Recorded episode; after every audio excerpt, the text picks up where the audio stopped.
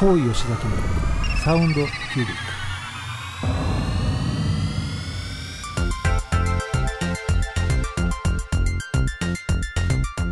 クこの番組はこだわりの音楽と最新の時事経済ネタまで幅広いテーマでお届けする大人サロン番組です。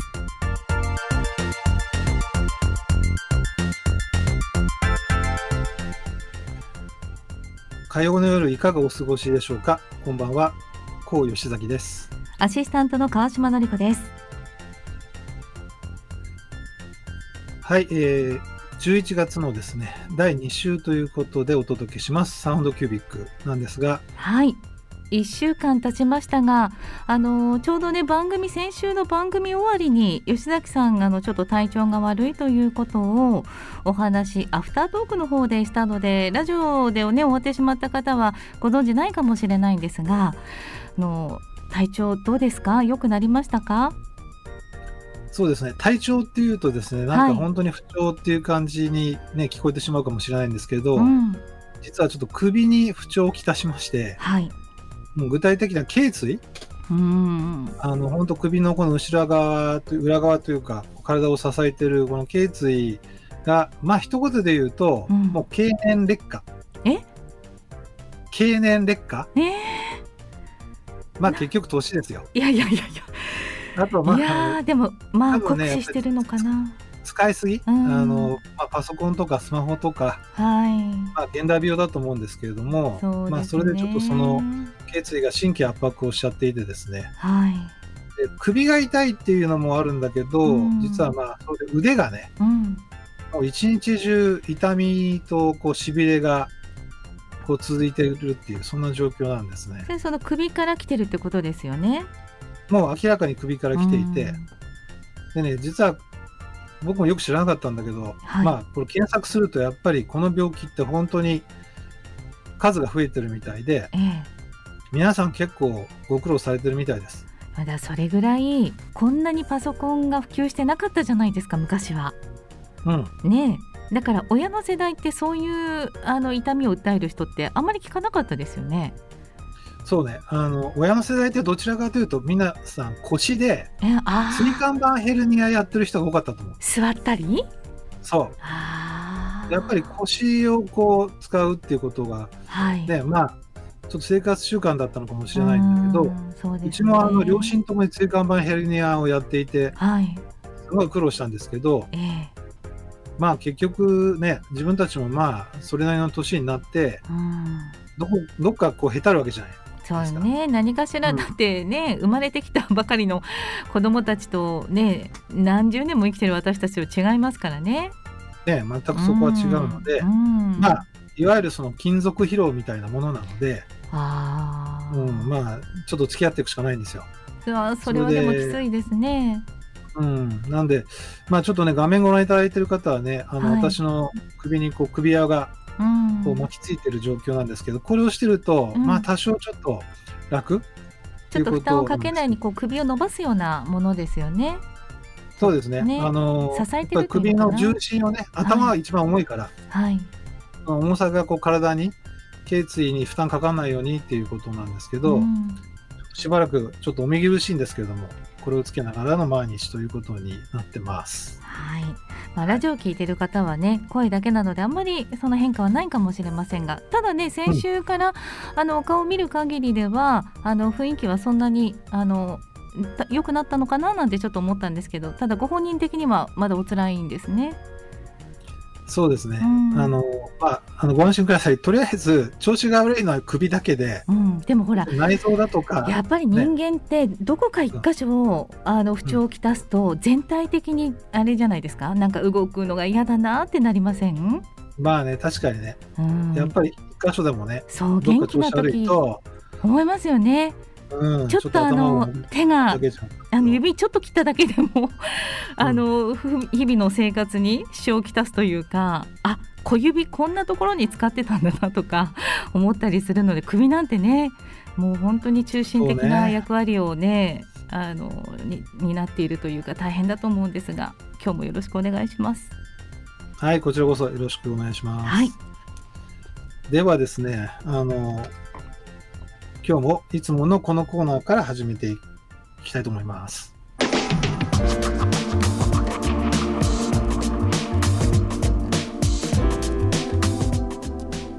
今週のサウンドキュービックニュース。まずは一つ目からお伝えしていきます政府が8日新型コロナウイルス感染症の水際対策を緩和しましたワクチンを接種したビジネス関係者は海外出張の日本人帰国者を含め入国後の待機期間を原則3日間に短縮。海外のビジネス関係者や留学生技能実習生の入国を認めました。経済界からは歓迎の声が相次ぐ一方空港での煩雑な書類手続きの簡素化などの要望が出ています。えー水際対策が緩和というニュースで、はい、あ緩和されて、あよかったなというふうに思ううん、一方ですね、このあの具体的な対策の内容をこう調べていくと、はい、実は結構大変だとうん、いうことが分かりまして、はい、結構今あの SNS なんかではね、この水際対策の3日間になったっていうことについて、ええ、3日間になったんだけど、結局10日間とか14日間の方が楽なんじゃないの？っていう意見も出てますね。あ、そうなんですね。うん、うん、これななぜかっていうとね、あの3日間にするためにはい。行動計画っていうのを提出しなきゃいけないんですよ。ええ、で、それってあの自分でこういう行動をしますっていう計画を作るだけじゃなくてう、ん、それをこう第三者にしっかりと、まあ、認めてもらうと。あもしくはその、まあ、英語で言うとエンドースっていうんですけど、はい。まあ、第三者がちゃんとそれをこうモニタリングしますよっていうことをコミットしなきゃいけないんですね。あ、ああ、手間具体的に言うと、はい、まあ、企業にお勤めの方が海外出張行って帰ってきたときに、その企業に、えーしっかりとその、えーまあ、隔離期間の間の、まあ、いわゆる3日間超えた後の期間の行動計画をしっかりモニタリングする人を決めなきゃいけないとか。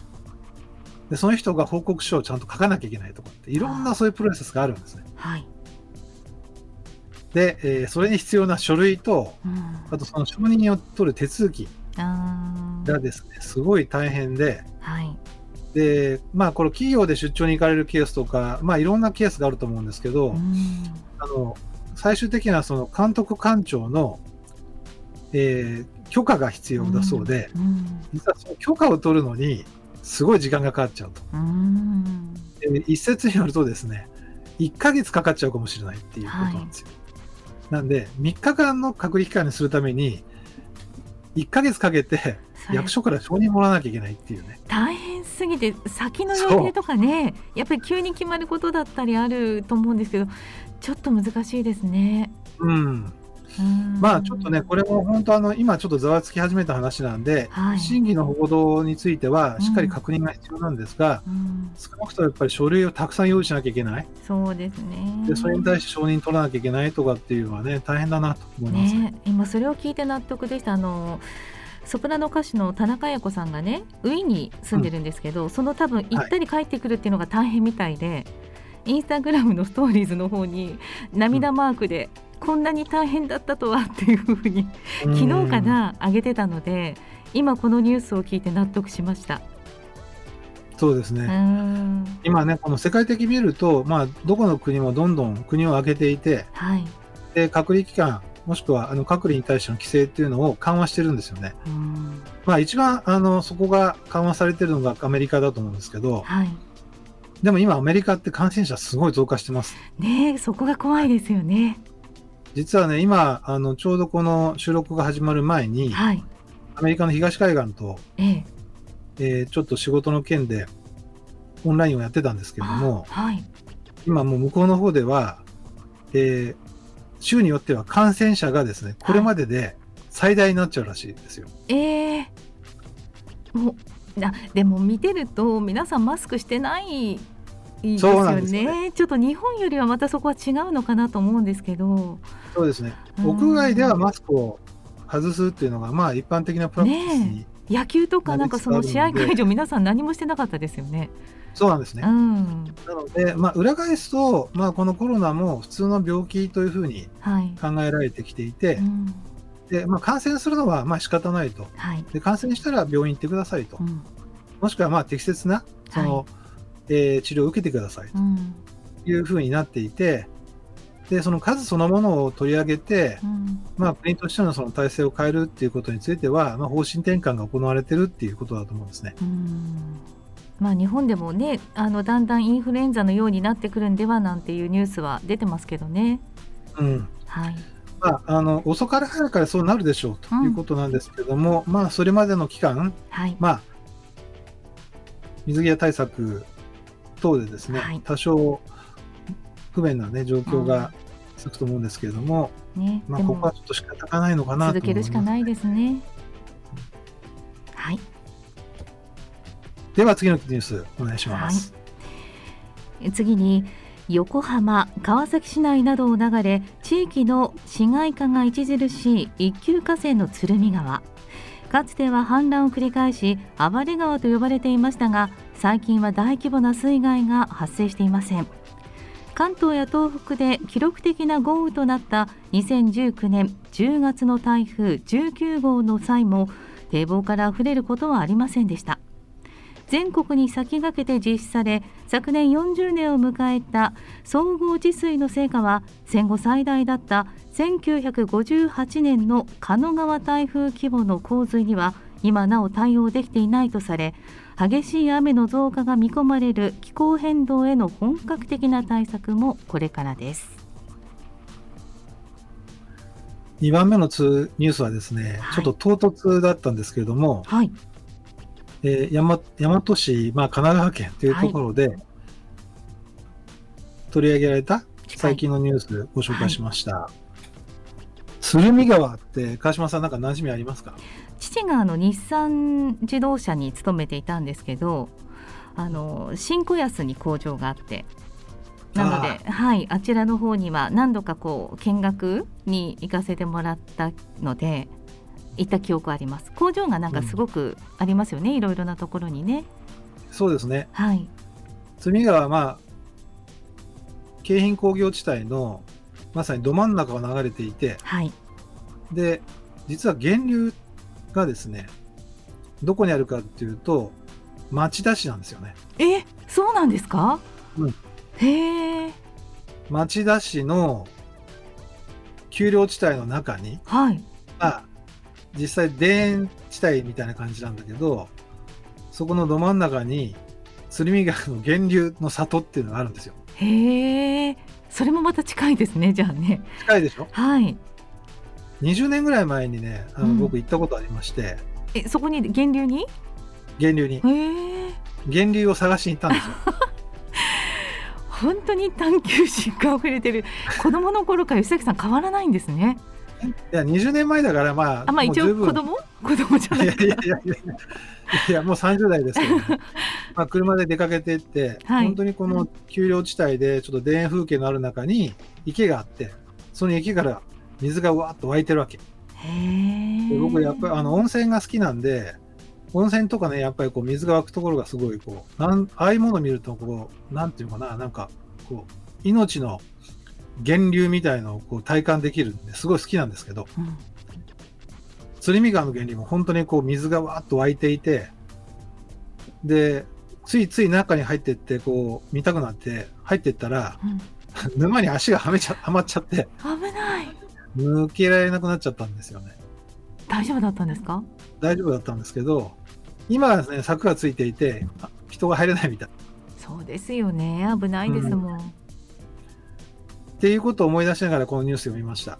はいあの鶴見川は日本で、日本の河川のワースト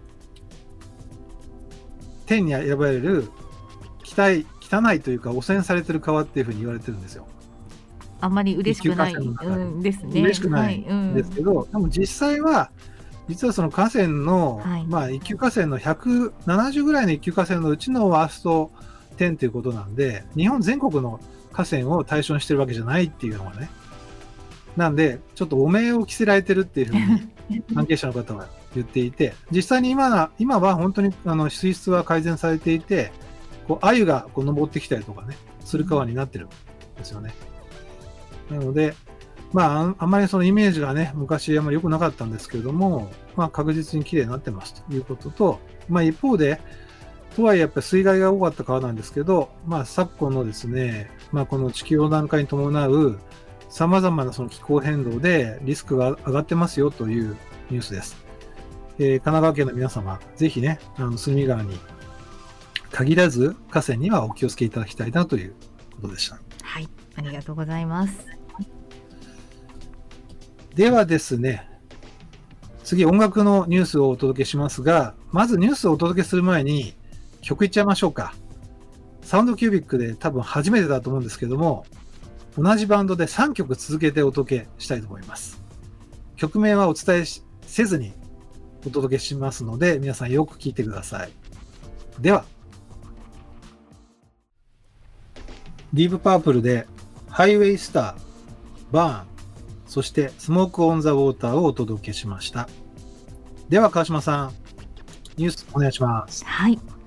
ディープパープルが間もなくリリースするカバーアルバム「ターニング・トゥ・クライム」からのセカンドシングルフリートウッドマック作の楽曲「 Oh Well」のミュージックビデオを公開しました彼らは初となるカバーアルバムでボブ・エズリンをプロデューサーにボブ・ディランクリームヤードバーズフリートウッドマックラブらの楽曲12曲を厳選しディープパープルのスタイルで再構築。先月ラブの Seven Seven Is がファーストシングルとしてリリースされています。ロジャー・グローバーによるとオーウェルはギタリストのスティーブ・モーズがデモを持ち込んだということです。ディープパープルのニュースをお届けしましたが川島さんディープパープルは馴染みありますかね？はいこれ全部あの聞いてました。聞いたことがありました。ね、はいあのラジオでもお届けしていたので珍しく続けて全部続けてね、はい、あの3曲ディープアップの有名な曲をお届けしたんですけども。そうですね。はい。まあ、レッド・ゼッペリンとかねと並んで、まあ、有名な超有名な、うん、まあ、イギリス発のロックバンドなんですけれども、うん、メンバーチェンジをたくさん繰り返してるなってイメージでい。たんですが、はい、僕もあのディープパープル最近誰がメンバーなのかなって今回のニュースで確認したんですが、もともとね、オリジナルメンバーのボーカルのイアン・ギラン、はい、でドラムのイアン・ペース、でえ、ほぼオリジナルメンバーであるロジャー・グローバー、うん、この3人に加えてですね、ギターがスティーブ・モーズ、そしてキーボードがドン・エイリーという、こういう布陣だったんですね。で、何がね、びっくりしたかっていうと、あ、スティーブン・モーズとドン・エイリーがディープパープルに入ってるんだっていうことを僕ここで知ったんですね。もう知ってる人は反応されるところなんでしょうね。そうですね。はい。あのスティーブン・モーズはアメリカのギタリストで、うん、はい、ディキシー・ドレッグスとか、はい、まあ、カンザスっていうねアメリカの、まあ、ハードプログレバンドのリーダーでもあって、うん、素晴らしいギタリストなんですよね。僕も本当大好きなギタリストで、彼のこのソロアルバムは何枚も持ってるんですけども、このスティーブ・モーズに加えて、実はこの僕の、まあ、このキーボードプレイヤーとしての僕のアイドルの一人であるこのドン・エイリーっていうね、はい、この人がパープルに今いるんだと思って、うん、ちょっとね、あの、いたことは知ってたっていうか、まあ、気づいてたんだけれども、このニュースで改めて見て、あ、そうなんだと。でドン・エイリーはですね、えー、今回、そうですね、サウンドキュービックで紹介した曲だと、 Rainbow っていうね、もともとまあ、ディープ・パープルにも在籍したリッチー・ブラックモアが率いるハードロックバンドでキーボーディストとして長くやっていて、ハードロックの世界に大胆にこのシンセサイザーとかですね、新しい楽器を持ち込んで、まあ、彼は本当にマルチタレントな方なので、ジャズからクラシックからロックから何でも弾けちゃうんだけど、そういう要素を持ち込んだ人なんですね。で、このドン・エイリーが、まあ、ディープパープルに加入して、さあ、じゃあ最近どんな曲やってるのかなっていうことで、調べたんですけれども、今回、まあ、カバーアルバムを発売されるということで、これも名だたるミュージシャンの有名な曲をね、全曲揃えてはい。出るアルバムだそうです。じゃあきっと発売がまあ今月末になりますので、まあ、今からすごい楽しみなんですけれども、レディーになったらぜひね、サウンドキュービックでもおかけしたいと思います。はい。で、今日ですね、もう一曲、ディープアップルでお届けしますのは、このカバーアルバムが出る前の最新のシングルということで、去年出されたナンバー、Slow My Bones をお届けします。聴いていただきました、ディープパープルで Slow My Bones という曲なんですけども、川島さん、すごい最近の曲って感じでしょ？なので知りませんでした。すいません。いやでも全然僕もね あの僕も基本的にこの曲知らなかったのあ、そうですか。そんなことあるんですね。吉崎さんでも。はいあのさすがに24時間時間限られてるんで、はい。そうですよね。うん、聴ける音楽はねあうの、ん。まあさすがにディープアップルの最新ナンバーまではちょっとキャッチアップできてなかったんですけどはい。でも改めて聞いて、うん本当ディープパープルの要素とこの現代のこの最近の音楽の要素がこう混じっていて、うん。かっこいいアメリカンロックだなと思って聞いてたんですけどね。ね、でさっきあの3曲続けてね聞かせてもらったから余計にそのあの差というか比うんべられましたね。そうですよね。はい。多分ね、リスナーの皆さんも、うん。ディープパープルの最新ナンバーって聞いたことありますかって言うと、多分知らない人が多いんじゃないかなと思ったんで、この曲をね、選曲しました。ね好きな曲って何回も聴いちゃったりしますよね。そうね、はい確かに、はいでは次のニュースお願いします。はい。ブルーノ・マーズとアンダーソン・パークによるグループシルクソニックが本日新曲「スモーキン・アウト・ザ・ウィンドウ」をリリースしました。今年の3月にリリースしたデビューシングル「リーブ・ザ・ドア・オープン」は全米シングルチャートで1位。世界各国のチャートでも1位を獲得。同曲のオフィシャルミュージックビデオの再生回数はすでに4億回を突破しています。また7月には夏にぴったりなセカンドシングル「スケート」をリリースし6000万回の再生回数を突破しているミュージックビデオはブルーノ・マーズ自身監督を務めています。新曲またまたね。あごめんなさい。もう一つありましたね。上に。新曲「スモーキン・アウト・ザ・ウィンドウ」のミュージックビデオも同時公開されていて70年代のアメリカのテレビ番組を彷彿とさせるレトロな仕上がりだそうです。失礼しました。はい。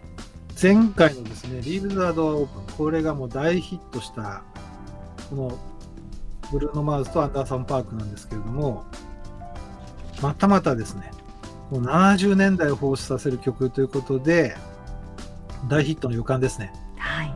ね楽しみにされてる方多いでしょうね。もうね、すでにあのミュージックビデオが公開されているので、うん。あすでに拡散は始まってると思うんですけれども、はい。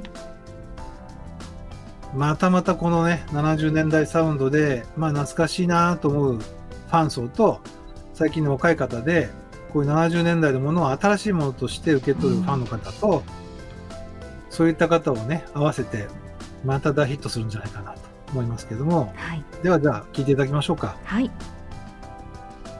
えーブルーノ・マーズ、アンダーソン・パークで、スモーキング・アウト・ザ・ウィンドウ。はい、えーお届けしました。ブルーノ・マーズ、アンダーソン・パークのスモーキング・アウト・ザ・ウィンドウ。かっこいいですねまあ、モータウンサンドのど真ん中っていう感じで、最高ですね。ねえ。いやありがとうございます。あの吉崎さんもう今日はこれで以上ですかね？ニュースは。はい、えー今日のサウンドキュービックニュースは以上です。はい。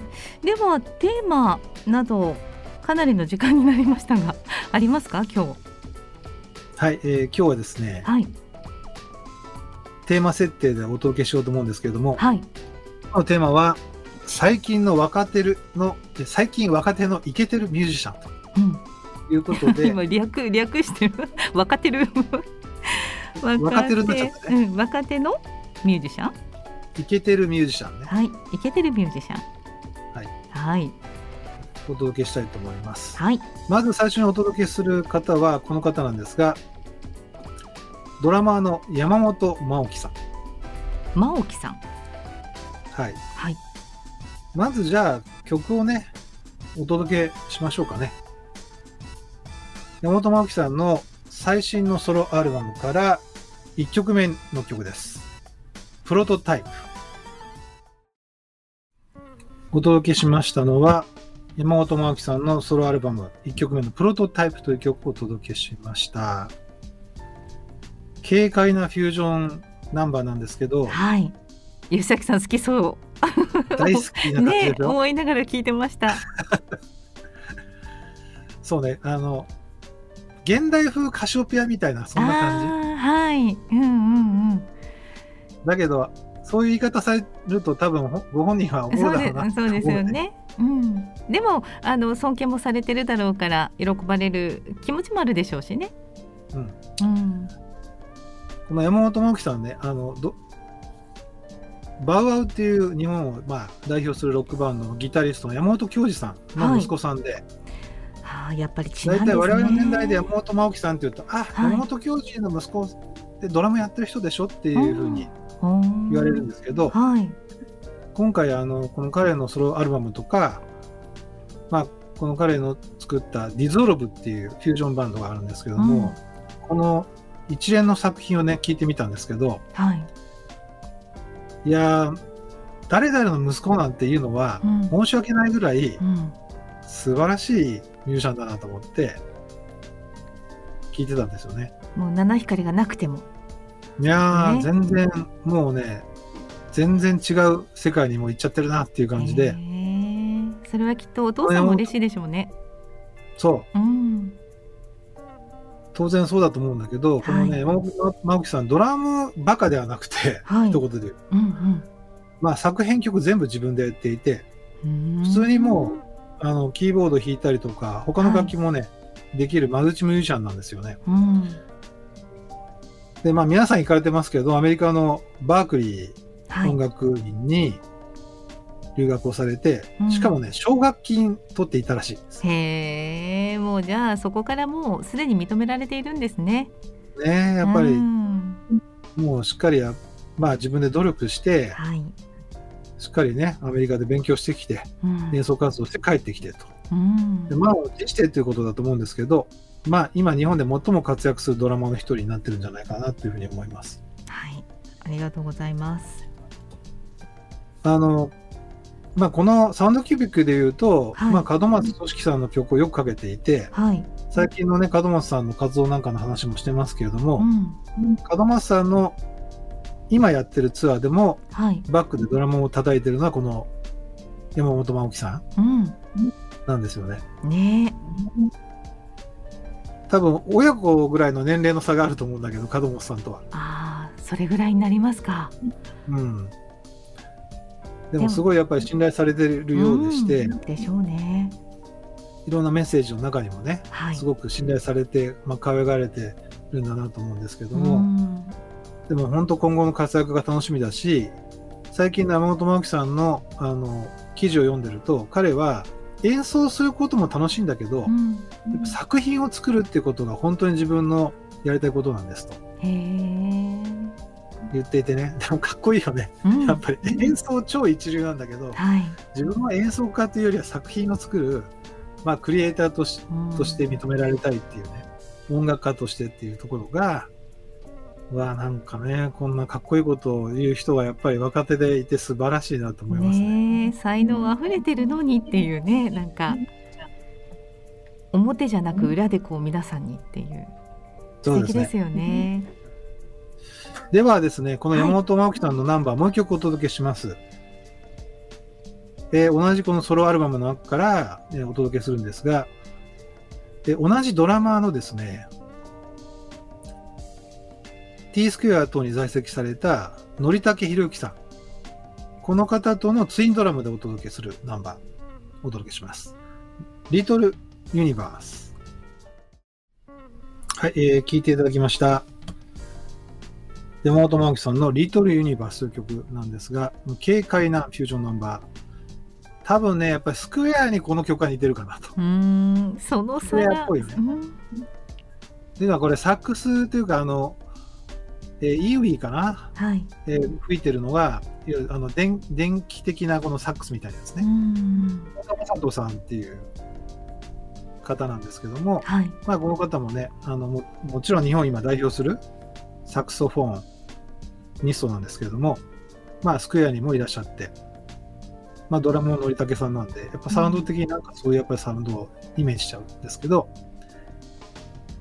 いやー、本当一番こう現現代的なフュージョンというか、まさに2020年代のフュージョンミュージックだったなっていうふうに思いますね。いいですね。なんか新しいこう方ミュージシャンの方の音楽を知ることができるってなかなか自分でこう調べに行かなかったのであの嬉しいです。うん。ぜひ、えーフォローしていきたいと思います。はい。さあ、えー、と山本真紀さんに続きまして、もう一方、今日ね、若手のイケてるミュージシャンということでご紹介したいんですが、お願いします。もう一方はこの方です。サクソフォンのですね、ユッコ・ミラーさんという方をご紹介します。はい。まあ、ユッコってついてるから、まあ、女性っていうことなんですけども、最近ではですね、YouTube 系サックスプレイヤーって言われてるんですよ。はい。YouTube でのね、露出がすごく多くて、はいまあ、それをてこにすごくプレゼンスがあって人気が出てるという方なんですが、まず曲を聴いていただきましょうかね。はい。ジャズの名曲をですね、リアレンジしていて、しかもここで聴いていただきたいのはギターソロなんですね。うんぜひお楽しみください。ではユッコ・ミラーさんで Fly Me to the Moon。はい、えー、聞いていただいております。ユッコ・ミラーさんの Fly Me to the Moon という曲なんですけども、はい。この曲はですね、なんと、えっ、と、新エヴァンゲリオンうん。のエンディングテーマの曲になってるんですね。へえ。映画版かな？うんうん。なので、聞き覚えのある方もいらっしゃるんじゃないかなと思うんですけど、えー、ゆっこミラーさんは、宮城県出身で、高校の時からブラスバンドでサックスをやっていて、うん。でなんとグレン・ミラーオーケストラにええ。誘われたんえですよ。え。すごい。で、それが縁で、はいもともと大西由紀子という名前で活動したのを、はい。ゆっこミラーに改名したと言われてますね。へえ。すごいいろいろなボーカリストの方とコラボされているので。少し前だったかなあの元フライドプライドの志保さんはいと一。緒だったみたいで、写真が私志保さんフォローしてるので流れてきたんですよね。うん。うん。あああの方かと思いました。いろんな方とね、コラはいボされてますね。うん。で、あの、まあ、若い女性で、こうルックス的にもね、はい。アトラクティブなので、うん。そういった意味でもすごく人気が出てるですね。はい。そして今ね、あの彼女の同じ、えー最新アルバムからの「スモーキーライト」という曲をお流ししてますけども、はい。かっこいい。今日はね、うん。ははい、今日これこちらはまあ軽快なフュージョンナンバい。ーなんですけど、サックスがね、本当にこう疾走する感じでうん。心地よいメロディね。なんかー、元気になる曲です、管楽器って私好きなんだなと思いましたこの間ライブに行った時に。音がなんかうんいいですよね、また女性がひあの吹いてるからなのか、まあ、吹くということで声に声のような感じで私があの聞いているのかもしれないですけどもともと声フェチなので 吹くのもその声に似たようなものになっているのかなと思ったりして。あのサックスって一番人間の声に近い楽器って言われてるんですよ。あそうなんですか、うん。へえ。だから川島さんのその感覚納は得。極めて正しい。ああ、ちょっと今すっきりしました。ありがとうございます。うんええあ、そうでしたか。ありがとうございます。じゃあ今日はこちらを聞きながらこの曲を聴きながら、はい、はいお別れしたいと思います。ここまでのお相手は川島のりこと。高吉崎でした。ままたた来週。週